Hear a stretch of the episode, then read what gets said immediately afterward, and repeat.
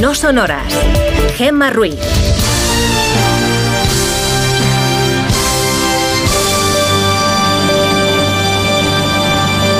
Son las 5 y 6 de la mañana, las 4 y 6 en Canarias. Buenos días.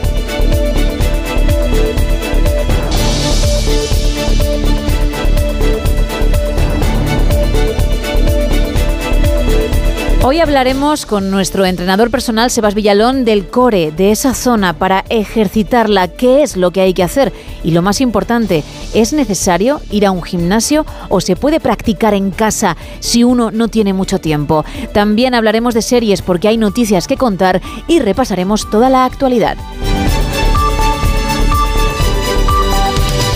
Arrancamos ya, Isa, y lo hacemos con la previsión del tiempo para hoy. Pues voy a empezar hablando de los avisos por nieblas densas que se están dando en la meseta norte. A esta hora, en la web de la Agencia Estatal de Meteorología, hay avisos amarillos por la presencia de bancos de niebla en gran parte de Castilla y León. Mucha precaución al volante porque se espera que estas nieblas no, no desaparezcan hasta las 11 de la mañana. Y al igual que ayer, en la EMET encontramos avisos por bajas temperaturas. En el sur de Aragón van a madrugar con 7 grados bajo cero, en Burgos menos 6 y en Granada menos 5.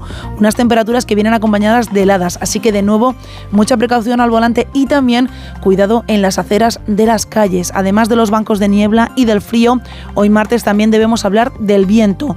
De nuevo se espera jornada de fuertes rachas en los litorales gallegos, en el área del Cantábrico y en el Ampurdán con vientos de fuerza 7. Va a ser una jornada de cielos muy despejados, menos en el norte, donde la entrada de un frente atlántico va a dejar cielos cubiertos y algún que otro chubasco débil en el norte de Galicia y en Asturias. En el archipiélago canario disfrutarán por la mañana del sol, pero a partir del mediodía sus cielos se irán cubriendo. En cuanto a las temperaturas, seguimos, como decía, hablando de mucho frío a esta hora y cuando cae también el sol. En Lugo y en Teruel, mínimas de 5 grados bajo cero, menos 3 marcarán los termómetros en Granada, Lleida, Ciudad Real, Palencia y Salamanca. Durante el día en las islas alcanzarán los 22 grados. En la península nos vamos desde los 6 de máxima en León hasta los 21 en Valencia. Gracias.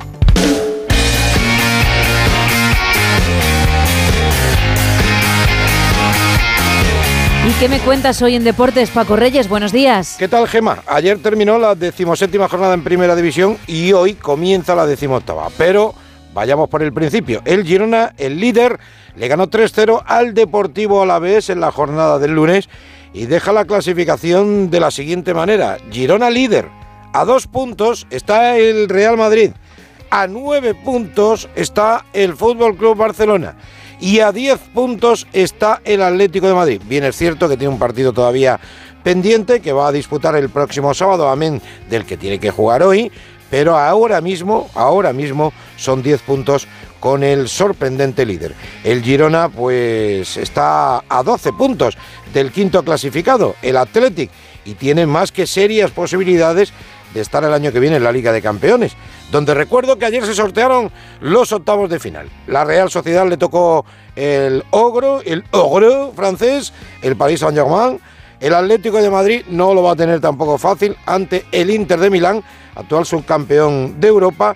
Al Real Madrid le tocó el Leipzig alemán, que ya el año pasado le ganó uno de los dos partidos de la liguilla en Alemania. Y el Barcelona que recibe al Nápoles, que estuvo encuadrado en el grupo del Real Madrid. En cualquier caso, no fue un sorteo fácil, pero en los octavos de final tampoco podemos pedir peras al Olmo. Eh, por cierto, Darío Olmo está en el Leipzig. Clasificación por abajo después de la derrota hoy del Deportivo Alavés en Girona, pues precisamente ese Deportivo Alavés se queda a tres puntos del descenso, puesto que ocupan con 13 el Celta y el Sevilla. El Sevilla, que ayer presentó a su nuevo entrenador, el tercero en lo que va de temporada, Quique Sánchez Flores. Quique Sánchez Flores que va a ir al partido ante el Granada, el último del año, con 12 bajas. Como diría James Bond, panorama para matar. Bueno, en este caso para que te maten. Gracias Paco. 5 y 10, 4 y 10 en Canarias.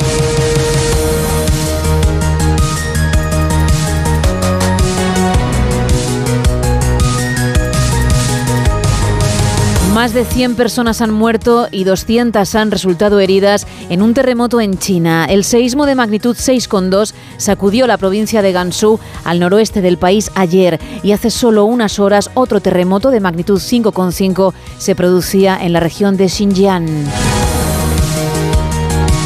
Y tenemos la mirada puesta en Islandia, donde un volcán ha entrado en erupción al noreste de la ciudad de Grimvavik, que ha sido evacuada. El fenómeno geológico comenzó ayer sobre las 10 de la noche, tras semanas de intensidad sísmica, y está dejando chorros de lava de 100 metros de altura.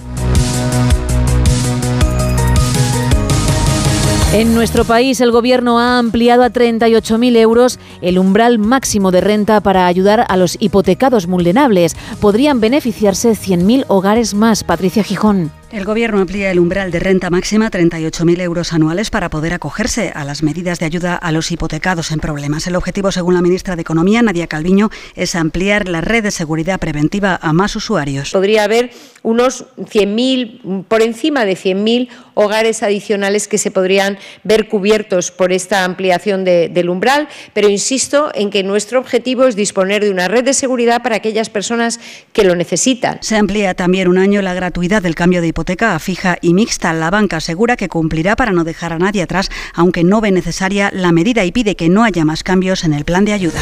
Además, Nadia Calviño ha anunciado que se adoptará un cambio legal para prohibir el cobro de comisiones por retirada de efectivo a mayores de 65 años años. Lo que vamos a hacer también de aquí a final de año es adoptar un cambio legal para prohibir el cobro de eh, las comisiones por retirada de efectivo a las personas mayores, de tal manera que se elimine este elemento de eh, eh, intranquilidad. El ministro de Transportes, Óscar Puente, dice que Bildu tiene derecho a la vida política y ve poco democráticas las manifestaciones de Pamplona. El Partido Popular, por su parte, ha anunciado mociones en todos los ayuntamientos de España para ver si en el PSOE alguien se revela contra el pacto con el partido de Otegui, Ignacio Jarillo. Pues así está el panorama. Entre PP y PSOE haya o no encuentro inminente entre Sánchez y Feijó. Y es que dicen los populares que el acuerdo entre PSOE y Bildu que da la alcaldía a los de Arnaldo Otegui en Pamplona es parte del pago indigno de la investidura de Pedro Sánchez. Y unos y otros se cruzaban reproches al más alto nivel. Por un lado, el PSOE y su ministro portavoz de facto, Oscar Puente, que alejado de su cartera de transportes, defendía que Bildu es un partido democrático ante todo. Y que tiene todo el derecho a participar de la vida política como el que más. Por tanto, no entiendo las manifestaciones, sinceramente. Es como si yo me hubiera manifestado cuando el Partido Popular de Valladolid pactó en nuestra ciudad para gobernar con Vox. Y por otro, el portavoz del PP, Borja Semper, que lamenta que un ministro del gobierno olvide quién es Bildu y que tenga en su mano la capacidad de ser decisivo para mantener en el gobierno al PSOE. Una cosa es, si me lo han oído ustedes en muchas ocasiones, que Bildu pueda estar representado en las instituciones en función de sus votos y de la legalidad vigente. Y otra muy diferente es que la gobernabilidad del país dependa de Arnaldo Tegui y de H. E. Bildu. El PP presentará mociones en todos los ayuntamientos de España para ver si el PSOE respalda este pacto con Bildu en Pamplona. La vicepresidenta tercera del Gobierno y ministra para la Transición Ecológica y el Reto Demográfico, Teresa Rivera, precisó ayer que sobre el Parque Nacional de Doñana no recae una exclusión, sino una suspensión en la lista verde de áreas protegidas y conservadas de la Unión Internacional para la Conservación de la Naturaleza y aseguró que hay que actuar con rapidez. Es imprescindible no solamente actuar con rapidez, sino actuar desde los distintos niveles de administración y, uh, y vigilar eh, la, eficacia de las medidas que se toman con respecto a la reducción de las presiones sobre, sobre Doñana y, por tanto, recuperar eh, la, la, calidad de los indicadores que se, que se tienen en cuenta por parte de la OICN para preservar, para mantener eh, Doñana dentro de la lista verde. Ayer los Estados miembros de la Unión Europea alcanzaron un acuerdo para aumentar el reciclaje de envases, una posición común para la negociación con el Parlamento Europeo de su forma definitiva. Corresponsal comunitario Jacobo de Regoyos. Se trata, como explica la vicepresidenta Teresa Rivera, de una reducción progresiva en este tipo de residuos hasta llegar a un recorte del 15% en el 2040 en relación al 2018. Y los objetivos de esta, de esta norma, que es reducir, como digo, la presencia de microplásticos, pero también eh, reducir el volumen de envases. Se trata de un expediente polémico en el que la presión de empresas como Plastic Europe o la cadena de comida rápida McDonald's se ha dejado notar. El ministro de la Presidencia, Justicia y Relaciones con las Cortes, Félix Bolaños, presidió ayer la entrega de despachos a una nueva promoción de fiscales en medio del malestar del Poder Judicial. Bolaños y el presidente del Tribunal Supremo han vuelto a aplazar su reunión por segunda vez hasta el próximo jueves. El ministro insiste en que defenderá a todos los jueces. Eva Mazares. El acto de entrega de despachos a los nuevos fiscales transmitía cierto desajuste entre el elogio sobre el papel al Estado de Derecho y la melé de malestar que orbita en el mundo de la justicia a cuenta de las acusaciones de persecución judicial al independentismo o lawfare. El ministro Bolaños vuelve a meter al PP en el mismo saco que a Miriam Nogueras y su señalamiento público a jueces e insiste en que defenderá a magistrados y fiscales. En democracia el campo de juego son las instituciones y todos debemos mantener esa institucionalidad y esa lealtad a nuestro sistema democrático. Todos debemos mantenerlo, todos sin excepción. Bolaños, que ya ha sido capaz de acordar una fecha próximo jueves para el encuentro que no pudo llevar a cabo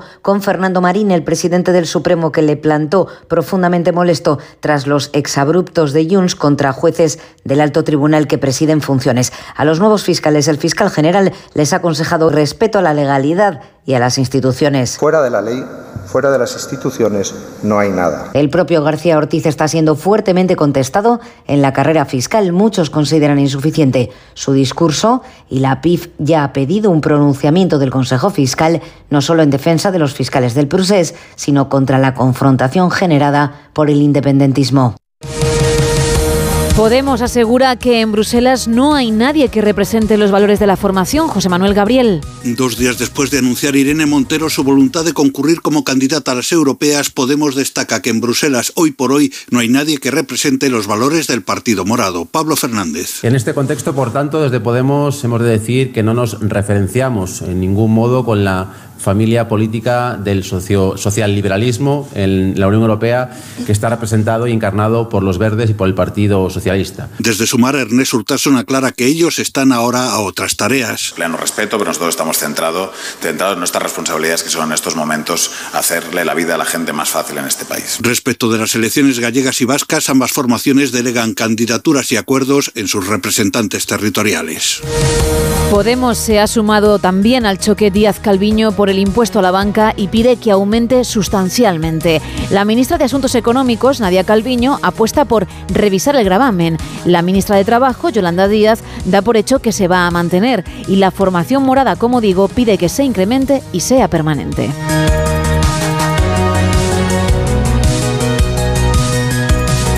España ha superado las 51.000 llegadas irregulares de migrantes por primera vez desde 2018. Arancha Martín. Más de 51.700 inmigrantes y la mayor parte de ellos, tres de cada cuatro, han llegado a Canarias, lo que supone un aumento de más del 140% respecto a los datos del año pasado. La cifra se ha disparado con la llegada masiva de embarcaciones en otoño, lo que ha obligado a activar varios ministerios con viajes a Senegal y Mauritania, de donde parten las embarcaciones, o a Canarias para intentar tranquilizar tanto a las autoridades autonómicas como a las fuerzas de seguridad. Hay que remontarse a 2018 sí para encontrar cifras similares. En total, contando los que han entrado por mar y por tierra, han sido casi 53.000 los inmigrantes que han llegado a nuestro país, lo que sigue siendo un 76% más que el año anterior. La reforma laboral no ha logrado reducir el empleo temporal en la práctica, según FEDEA Caridad García. La reforma laboral ha logrado reducir la tasa de temporalidad contractual porque se firman más indefinidos, pero muchos son fijos discontinuos, así que la duración de los contratos en términos generales es menor. De ahí que la tasa de temporalidad empírica, la real, apenas haya variado. Con datos diarios de altas y bajas en seguridad social, sostiene FEDEA que los patrones del mercado laboral no han variado y que la reforma no ha sido eficaz en la mitigación de la precariedad o de la inestabilidad laboral. Apuntan los investigadores que firman este trabajo que la tasa de temporalidad, principal indicador hasta la fecha para medir la precariedad, seguramente ya no sea la mejor herramienta a estos efectos. Habría que tener en cuenta, a su juicio, otras variables como, por ejemplo, y sobre todo, la mortalidad de los contratos. En clave internacional, en su visita a Israel, el secretario de Defensa de Estados Unidos ha confirmado que su país seguirá suministrando ayuda militar a los israelíes, pero pide una transición hacia un conflicto con menos víctimas civiles. Corresponsal en Nueva York, Agustín Alcalá. La decisión del presidente Joe Biden de enviar a Joe Austin, el secretario de Defensa, de vuelta a Israel culmina tres semanas de visitas de sus emisarios, del secretario de Estado y también de su consejero de Seguridad Nacional, para convencer definitivamente a Benjamin Netanyahu de que es imposible ganar ganar la guerra contra Hamas utilizando bombas tontas de 500 kilogramos que matan a miles de inocentes en Tel Aviv. Austin ha mantenido que Estados Unidos no pone plazo alguno a Israel sobre la marcha del conflicto, pero sí ha hablado de esa transición en la ofensiva contra los terroristas que busca Washington.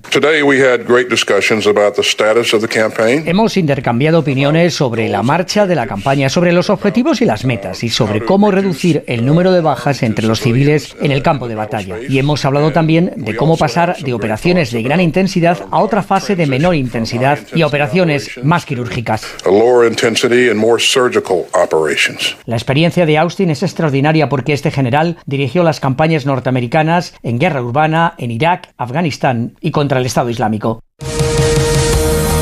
Estados Unidos también quiere que Israel permita más entrada de ayuda a Gaza y el gobierno de Netanyahu vuelve a acusar a Hamas de apropiarse de buena parte de ella. Corresponsal en el país, Hanna Beris. Sobre la ayuda humanitaria que Israel continúa introduciendo a Gaza, aunque era parte del acuerdo de alto el fuego que Hamas violó hace más de dos semanas y aunque iba de la mano de la liberación de secuestrados israelíes que se ha interrumpido, Israel recalca que la distribución es alterada por Hamas, que se apropia de gran parte de la ayuda. De todos modos, por las dudas, el par israelí del secretario Austin, el ministro de Defensa Yoav Gallant, aclaró, nuestros enemigos saben que la victoria de Israel será la del mundo libre todo, liderado por Estados Unidos. Y Hanna, Israel ha descubierto el mayor túnel de Hamas hallado hasta el momento. Israel descubrió el megatúnel, el túnel más grande conocido hasta el momento de todo lo que jamás ha desarrollado debajo de la ciudad de Gaza. Se trata de un túnel cavado a 50 metros de profundidad, por ahora de 4 kilómetros de largo. Es el tramo ya ubicado de 3 metros de altura y un ancho que permite inclusive que transite un vehículo por su interior. Todo esto con diversas instalaciones que permiten la permanencia durante largo tiempo de terroristas bajo tierra. El túnel está ubicado a solo 400 metros del puesto de Eres por el que pasaban hasta el día de la masacre 7 de octubre trabajadores palestinos a Israel y palestinos a recibir tratamiento médico en hospitales israelíes. En Estados Unidos, el gobernador de Texas, Greg Abbott, ha promulgado la ley anti-inmigración desafiando al gobierno federal. Se trata de una de las leyes migratorias más restrictivas del país porque permite a la justicia estatal ordenar la expulsión de personas en situación irregular sin que haya un proceso judicial y a la policía arrestar a cualquiera que entre ilegalmente en el Estado. El Papa permite la bendición de parejas homosexuales sin equipararlas al matrimonio. El documento doctrinal especifica que se podrá bendecir a parejas en situación irregular, pero no debe realizarse ningún tipo de ritual para no generar confusión con ese matrimonio. Corresponsal en Italia, Darío Menor. El Papa sigue dando pasos adelante para hacer realidad su idea de una iglesia abierta para todos, también para aquellos sectores que históricamente han encontrado sus puertas cerradas. Francisco permite que a partir de ahora los sacerdotes puedan realizar bendiciones de parejas en situaciones irregulares y de parejas del mismo sexo, por lo que podrán beneficiarse tanto las uniones de personas homosexuales como las formadas por divorciados que hayan vuelto a casarse. El Vaticano deja claro que en cualquier caso no se debe fijar un ritual para evitar la confusión con el matrimonio, que para la Iglesia sigue únicamente siendo la unión entre un hombre y una mujer abierta a la procreación. Y de vuelta a nuestro país, Correos ha instalado buzones mágicos en 558 oficinas para enviar las cartas a Papá Noel y los Reyes Magos. Mercedes Pascua. El objetivo de esta iniciativa, además de apostar por el espíritu navideño, es fomentar la práctica de la escritura entre los niños. En las oficinas de Correos con buzones mágicos se pueden conseguir unos packs que contienen cartas para escribir deseos, sobres especiales y pegatinas con adornos navideños. También se podrán adquirir sellos mágicos personalizados con las figuras de Papá Noel y los Reyes Magos. En total se van a instalar estos buzones especiales en 558 oficinas postales, una iniciativa a la que se suman los equipos de voluntarios que recogerán en varios hospitales de España cartas de los niños ingresados para que lleguen a las manos de Papá Noel y los Reyes Magos. Y vamos a cerrar este repaso con lo nuevo de Antonio Orozco, el artista que el 15 de diciembre publicó un álbum de colaboraciones titulado La canción que nunca viste, anunciaba hace un par de días que se despide temporalmente de los escenarios. Este tema, uno de sus más conocidos, lo canta con Pablo Alborán y está incluido en ese nuevo disco. Fue la verde luz que sale de tus ojos esa luz que alumbra la distancia entre tú y yo, que llena de esperanzas mi renglón, esa luz que recompone lo que compone esa luz.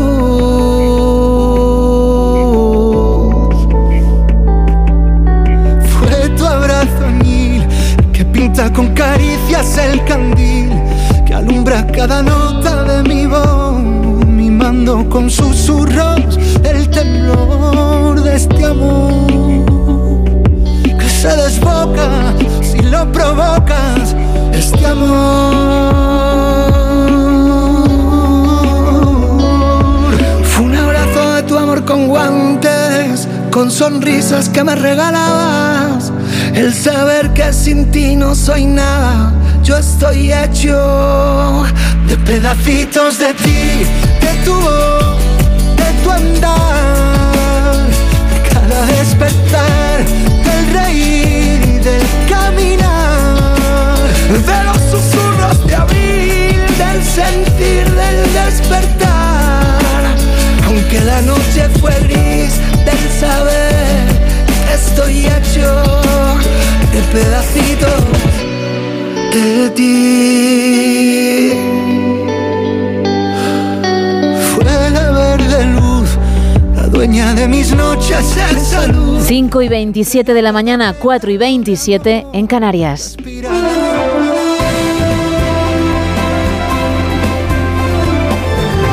Miguel Ondarreta, muy buenos días. Hola Gema, ¿qué tal? Buenos días. Muy bien, ¿y tú? Pues aquí andamos bien, preparando, ordenando los últimos argumentos informativos y muy pegado a esas imágenes la verdad es que son espectaculares, Sí. ¿no? Porque todo lo que tiene que ver con los fenómenos de la naturaleza siempre lo son y aunque ya se estaban preparando, y hablo ya de ese volcán que ha entrado en erupción esta pasada noche en Islandia, hablamos de, de Islandia, de una zona que está un poquito al sur de la capital de Reykjavik, a unos 40 Ujú. kilómetros.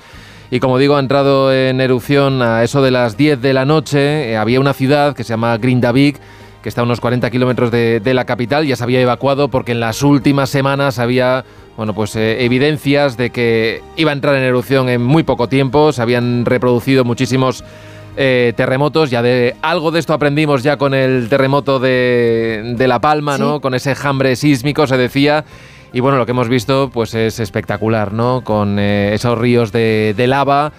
Y bueno, de momento las autoridades, protocolo que se, que se sigue, lógicamente, es el de declarar el estado de emergencia por ese volcán, pero no ha sido interrumpido de momento el, el tráfico aéreo con, con la isla.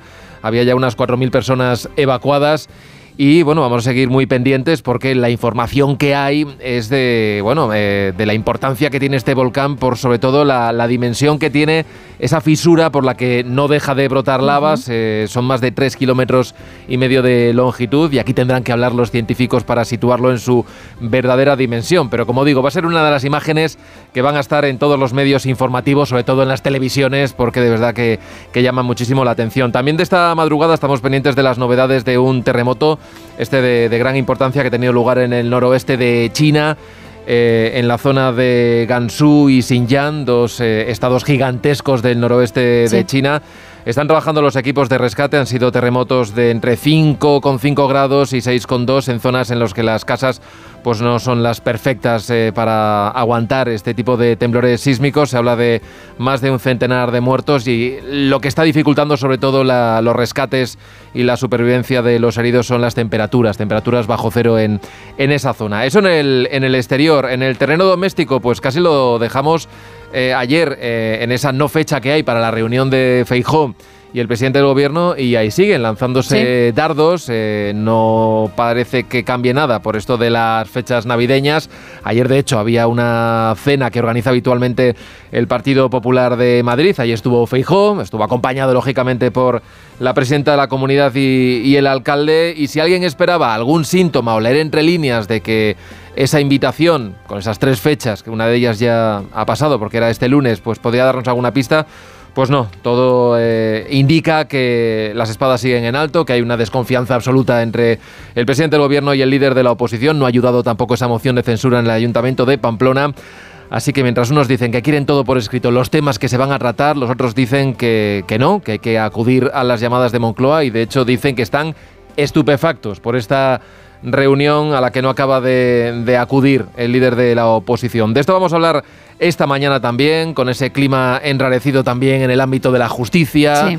Los partidos independentistas que siguen señalando, el ministro Bolaños que sigue intentando calmar las aguas allí donde tiene actos y tiene muchos porque es el superministro y no para de reunirse y tener eventos. De hecho ya tiene fecha para reunirse con el presidente del Supremo. Ya sabes también que había habido malestar, se había pospuesto, se había cancelado la reunión.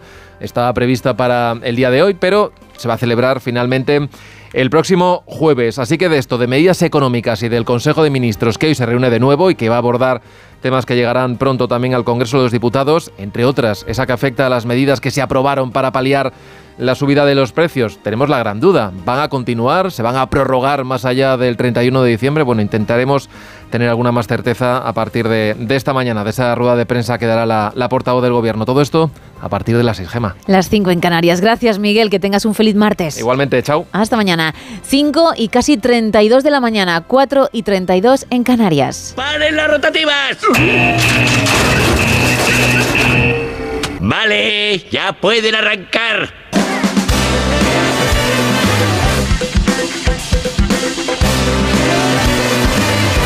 Bueno, Isa, ayer trabajaste mucho, ¿verdad? Sí. Hiciste demasiado, demasiada labor, mucha documentación. Mucha documentación. Y claro, eso ha permitido que hoy pues vayas más relajada. ¿Por qué digo esto? Porque ayer nos hablaste en esta sección de descubrimientos muy importantes que merecen ser mencionados porque quizá se han contado pero no tanto como otros o no tanto como se debería y hoy hay una segunda parte. Efectivamente, lo he encontrado leyendo National Geographic y un artículo sobre los descubrimientos científicos más asombrosos del 2023. Son increíbles, no han, bueno, no han recibido la importancia o bueno, no han aparecido tanto como deberían, porque aunque, bueno, voy a leeros simplemente el titular y luego me diréis, pero esto es muy importante, pero también es muy extraño. Descubren fósforo en Encélado de Saturno, un signo crucial de que la vida es posible. Son nuevas pruebas químicas que sugieren que la luna de Saturno podría albergar vida. Los científicos han anunciado este 2023 que habían encontrado esto, el fósforo, en el océano de la sexta luna más grande de Saturno, que se llama Encélado.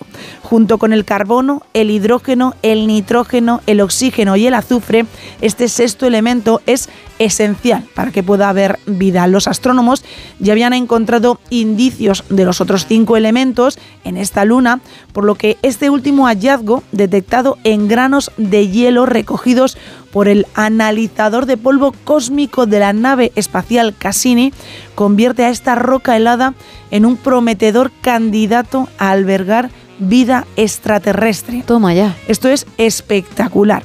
Pero atenta a la siguiente noticia, que yo además sé que te va a hacer mucha ilusión porque te gustan mucho los dinosaurios. Y otro de los descubrimientos es que el T-Rex tenía labios, lo que cambia completamente nuestra imagen de este dinosaurio. Es probable que todo el mundo tengamos ahora mismo en la cabeza la imagen del T-Rex que hemos podido ver en las películas de Parque Jurásico. Bueno, pues ahora los científicos, bueno, en este caso un equipo de paleontólogos, ha llegado a una conclusión y es que sospechan que la boca de los dinosaurios tenía unos labios que cubrían esos dientecitos chiquititos, tan pequeñitos que hemos podido ver.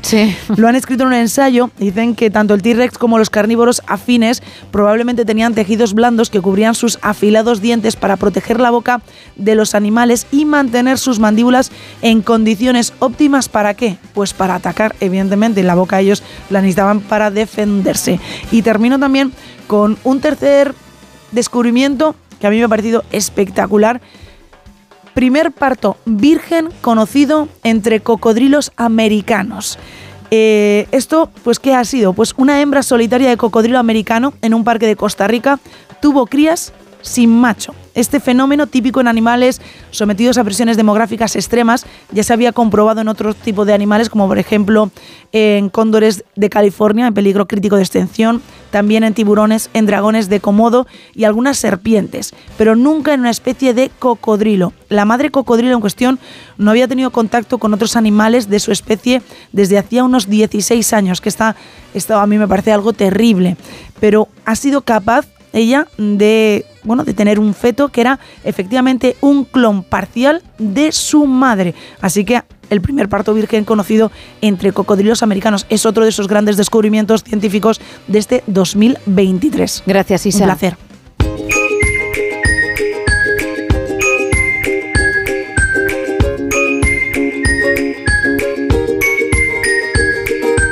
Saludo ya a nuestro entrenador personal, a Sebas Villalón. Muy buenos días. Buenos días a todos, Gemma, buenos días y a todos, en especial a, a esos que se levantan, como solemos decir, con toda la energía del mundo y, con la intención de tener el mejor día posible. Y para ello, qué mejor manera que comenzar moviéndose, moviéndose, aunque sea una vuelta a la manzana, como suelo decir siempre. Efectivamente. Hoy vamos a hablar, como siempre, de movimiento, pero en este caso centrado en una parte del cuerpo, porque luego recordaremos tus canales, pero los oyentes te pueden hacer consultas que cuando tú tengas tiempo, pues contestarás de forma privada. Y hay una de ellas de una mujer, una mujer joven de 46 años, que quiere trabajar el core y habla de posibles ejercicios, por ejemplo, en casa, porque es cuando tiene tiempo de, de ponerse a ello. Así que hemos decidido generalizar y, y tratar esto para todos aquellos que se vean en la misma situación. Perfecto, pues como tú muy bien dices, vamos a generalizar. Así Vale. que sé que soy pesado y lo repito cada día,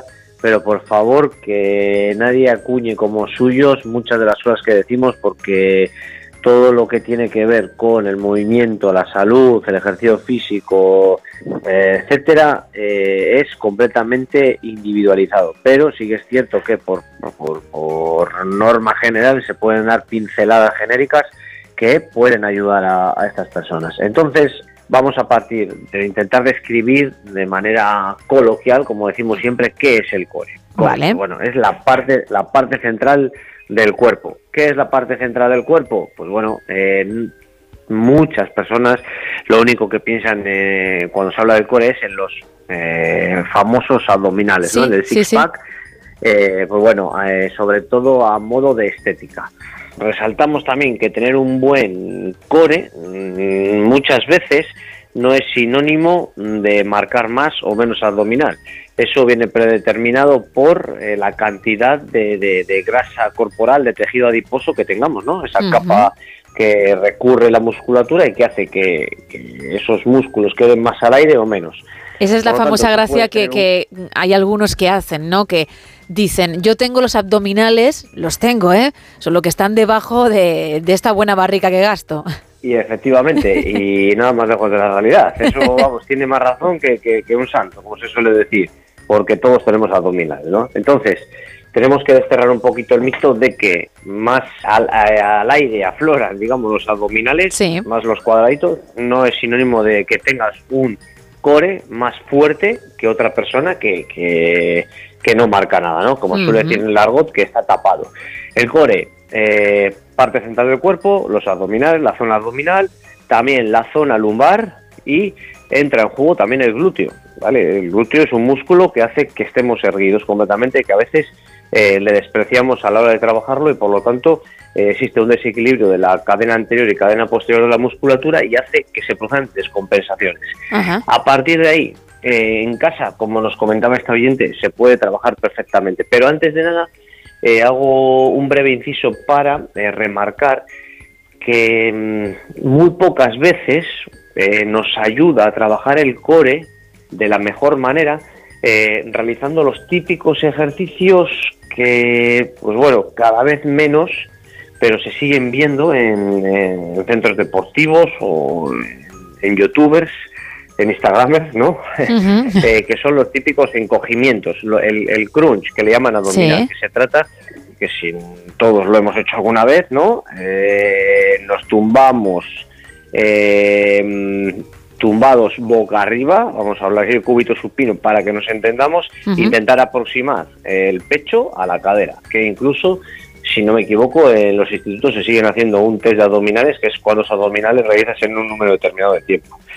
Bueno, al final ahí, a no ser de que seas bastante experto en la materia, eh, lo que suele pasar, eh, y estoy seguro que nuestros oyentes están de acuerdo y lo comparten, es que al hacer este tipo de ejercicios solemos dañar la parte de la espalda, solemos dañar eh, la zona lumbar. Es que Ujú. cuando cada vez que hago abdominales me duele la espalda. Entonces, casi casi de cajón es eh, decir que algo estamos haciendo mal. Por lo tanto, eso hay que hacerlo con mucho control y muy bien eh, y muy bien prescrito. A partir de ahí, con cargas, trabajando con cargas en movimientos compuestos. Movimientos compuestos son ejercicios que mm, movilizamos gran parte de musculatura. Por ejemplo, peso muerto, press banca, press militar, sentadilla, ese tipo de ejercicios eh, involucramos mucho el core. ¿Para qué? Para estabilizar y mover así más peso o realizarlo de la mejor manera. Por lo tanto, siempre que estamos haciendo o una dominada, por, lo, por ejemplo, siempre que estamos haciendo este tipo de ejercicios, entra en juego el core. Sí que es cierto que es de una manera, mm, no me gusta decir secundaria, pero está eh, visto desde fuera como de una manera secundaria, efectivamente, visto desde fuera. Pero para mí hay un gran trabajo del core en una sentadilla. Pero quizás para esa persona eh, no lo ve de esa manera y por lo tanto ese efecto, entre comillas, placebo, eh, hay que utilizarlo realizando algunos ejercicios específicos. Así que si tú eres uno de esos que trabaja con cargas en el gimnasio o con cargas altas, estás trabajando el core. Pero a su vez también es interesante hacer un trabajo analítico de ese core para después que tengas más rendimiento en los movimientos compuestos. No sé si me he explicado muy bien. Yo creo, vamos, yo sí te he entendido. Yo en- espero que, que los oyentes también, aunque se trabaje de forma secundaria, se está trabajando y eso es positivo porque luego a la hora de hacer otro tipo de ejercicios donde esa parte tenga una mayor implicación, pues será más sencillo. Así es, así es, así es. Perfecto, muy bien. Vale. Toma la traducción simultánea porque a veces me hace falta. No, no, yo entonces luego- soy buena alumna, ¿eh? he tomado buena nota de lo que nos cuenta el experto, que eres tú. Eh, eh, y luego, a partir de ahí, eh, sí que es interesante un trabajo específico del core. Pero por favor, no veamos esto, eh, este trabajo, por el hecho de lucir abdominales, ¿no? Como lo que estábamos diciendo, sí. lo que estábamos diciendo. Veámoslo como una forma de ganar salud. Eh, vamos a ver un ejemplo fácil. Salimos con las bolsas de la compra. Ahora que vienen ¿no? Las navidades y demás y cargamos muchas bolsas, mucho trayecto con él en la mano. Ese eh, core hace que la musculatura estabilizadora del cuerpo nos deje, nos permita, mejor dicho, nos permita andar erguidos, por lo tanto, completamente. Por lo tanto, eh, vamos a, a producir menos desequilibrios musculares y va a hacer que nos duela menos la espalda. Va a hacer, eh, sobre todo, que nos duela menos la espalda. Entonces, por lo tanto, eh, ese trabajo es necesario para reforzar esa musculatura y tener más salud. Sí que es cierto que muchas veces, casi siempre, va unido esa salud con la estética, pero para que esa estética llegue, ya nos metemos en otro ámbito que no es mi campo, sería tenemos que cuidar la alimentación, porque si tenemos esa capa de grasa que recubre nuestros tan añorados abdominales, mm, puedo estar muy fuerte del core, pero no los voy a poder lucir como es lo que algunos quieren. Eh, tenemos que saber diferenciar un poquito. Estoy muy fuerte de core, ya, pero es que hago trabajo de core dos días a la semana y muevo cargas pesadas, como tú has dicho, movimientos compuestos. Y joder, y sigo sin marcar eh, los abdominales.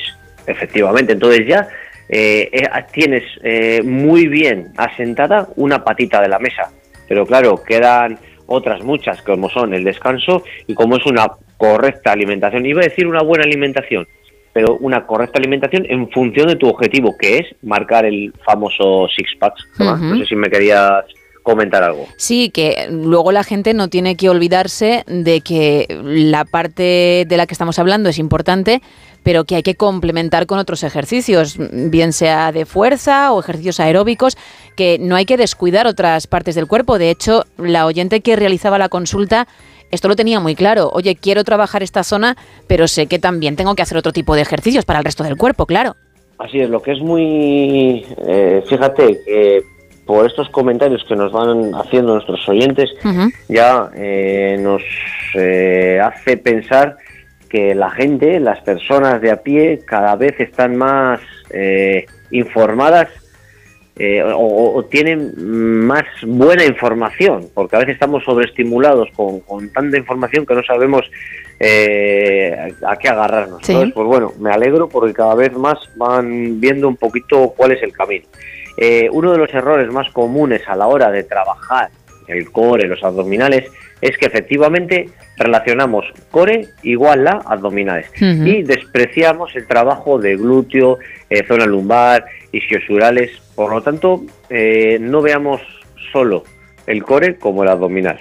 Eso es, para mí es importantísimo. Perfecto, pues yo creo que ha quedado muy claro, ¿eh? tanto para esa oyente como para todos aquellos que nos están escuchando y que tienen la misma duda o se encuentran en la misma situación. Pero claro, pueden salir otras muchas consultas. Uno puede tener muchísimas cuestiones que, que, quiere resolver y para eso están los profesionales como tú. Así que si te parece, Sebas, vamos a recordar tus canales para quien quiera ponerse en contacto y si está por tu zona, también ponerse en tus manos, claro. Así es. Eh, os recuerdo que estamos en la zona de Cicero, cerquita de, Colindres, la de una zona preciosa, y aquí en, la comunidad de Cantabria. Así que a partir de ahí os dejo mis canales y, pues bueno, a vuestra disposición. Y eh, lo repito siempre, mil disculpas por la tardanza, pero sinceramente me es muy difícil contestar eh, con la mayor brevedad posible. Así que os lo dejo por aquí, que sería un teléfono que es el 623 473 164 623 473 164 también un correo electrónico info arroba entrenaconsebas.com y en el Instagram en arroba entrenaconsebas pues eh, vamos intentando sumar poco a poco intentando enseñar eh, o mostrar ejercicios que hacemos a diaria con gente de a pie, con gente pues, que tiene diferentes trabajos como eh, no son, quiero decirte, la, mayoría no son deportistas profesionales y que buscan eh, estar fuertes más que de una manera estética para el día a día y, por lo tanto conseguir unos hábitos que sean duraderos y que tengan esa adherencia que les permita pues hacer eh, un poquito de deporte un par de veces o tres a la semana, pero alargado y prolongado durante, durante un largo periodo de tiempo. Perfecto, pues yo creo que ha quedado muy claro, Sebas, así que como siempre agradecerte estos minutos que nos brindas en el No Sonoras y dentro de unos días hablamos, ¿vale? Pues nada, muchas gracias a vosotros y desde aquí insisto en que por favor todo el mundo se mueva, porque aunque a veces eh, pues despreciemos eh, subir y bajar en las escaleras, no coger el ascensor, eh, dejar el coche aparcado un poquito más lejos de lo normal o, ir hasta el gimnasio que le tienes a, 10 minutos eh, andando, 15 minutos, eso en el día a día es un granito de arena, un granito de arena y al final pues eh, todo suma y que nadie olvide que uno siempre es más que cero. Así que desde aquí ánimo y, y nada, y a seguir. Claro que sí. Pues un abrazo muy grande, Sebas. Te haremos caso. Un abrazo. Buen día a todo el mundo. Buen día.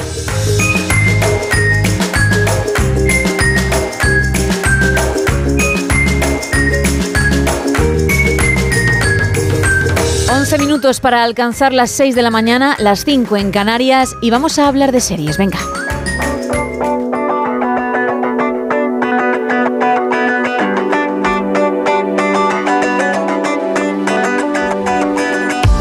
Tú dirás. Pues nos vamos a quedar en casa, en esta casa, porque el domingo se estrenó en A3 Player Vestidas de Azul, la secuela de la serie Veneno.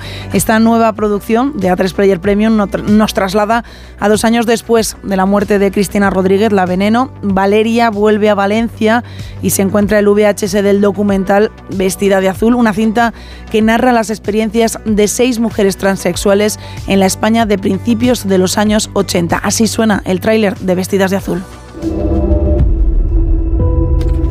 Cosa, chica. ¿Se acuerdan de la película esta de Vestida de Azul? Sí, sí, ya nadie lo ve.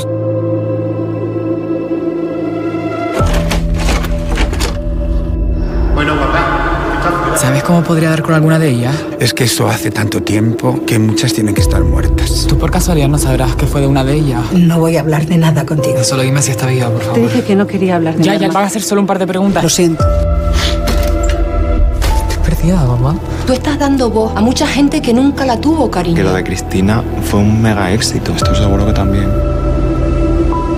Perdona. ¿Estás buscando a René? Creo que a lo mejor te puedo ayudar. Yo conocí a la Loren. Apunta, apunta.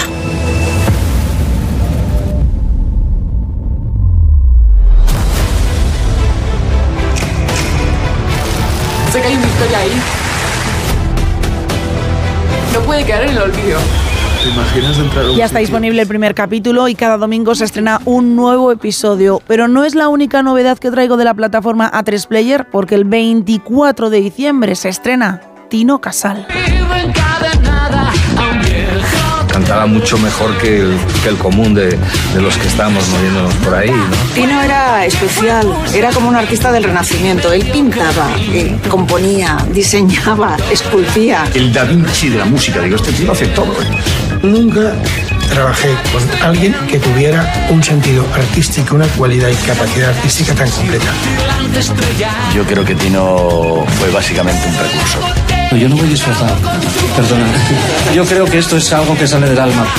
Esta casa sigue con su apuesta por el género documental y en este caso, en esta producción, se retratará en varios episodios la vida de José Celestino Casal Álvarez, más conocido por todos como Tino Casal. El documental refleja la vida de un artista que quería hacerlo todo y a lo grande. Recuerdo la fecha de estreno 24 de diciembre en A3 Player Premium. Más cositas, más cositas, perdón, de la pequeña pantalla. La plataforma Prime Video ha dado una buena y una mala noticia en el mismo día y además al mismo grupo de fans, porque tras un tiempo de espera se anunciaba estos días la renovación de una serie que es muy muy divertida, se llama Good Omens. Yo soy un ángel. Y tú eres un demonio.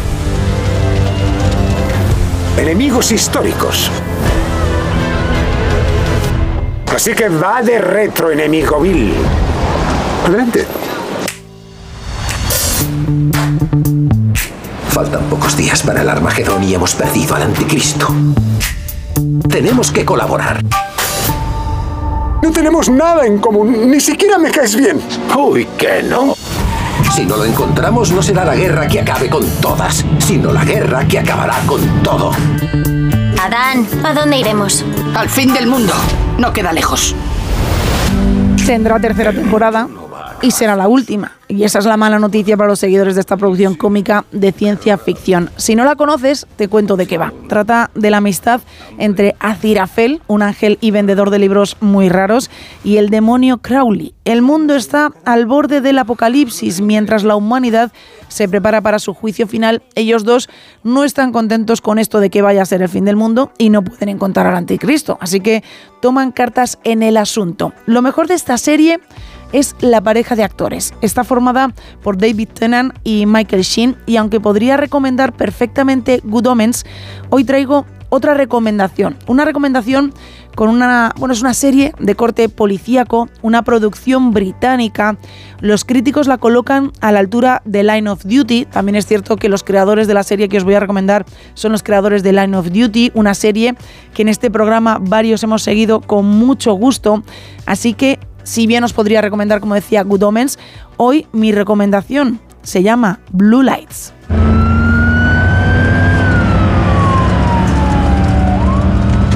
Llama. Central, ¿me recibes? Aquí patrulla Bravo Lima 72, cerca de Kerntown Road. Que manden refuerzos. ¿Qué? Di que manden refuerzos. ¡Refuerzos! ¡Refuerzos! ¡Cambio! Bravo Lima 7-2 en patrulla. El dueño del vehículo pertenece a la operación Gulliver. Cambio. Mierda. ¿Y eso qué significa? ¿Y qué pasa con los refuerzos, Barney? Estoy en ello, tío.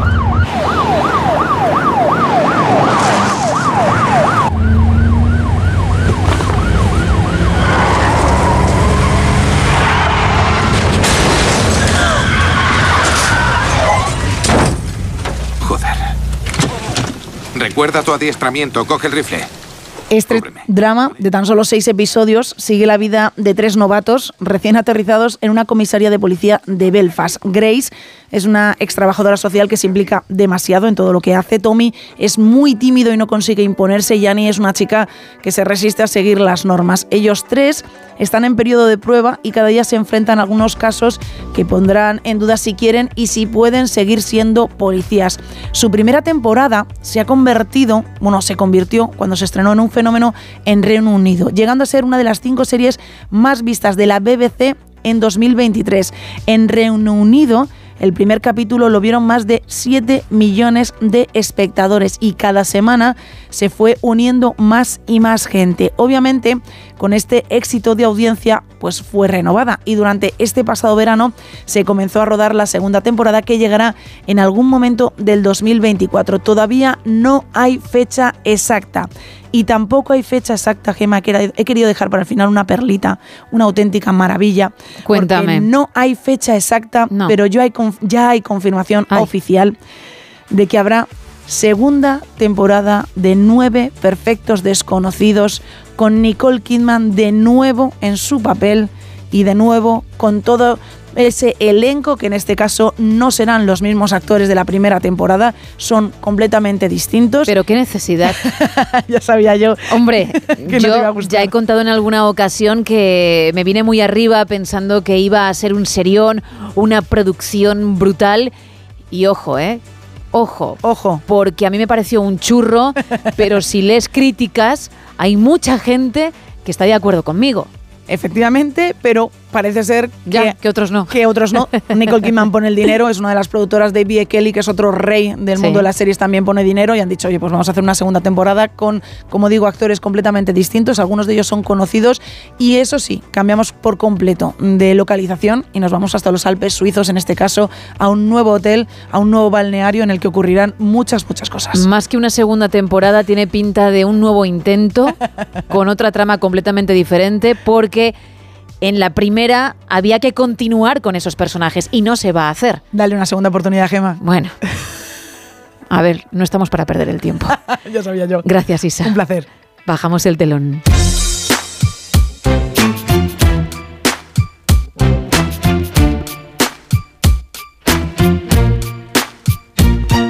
Mañana más, a partir de la una y media, de las doce y media en Canarias. Que tengas un feliz martes y gracias por haber elegido Onda Cero, por haber elegido No Sonoras. Adiós.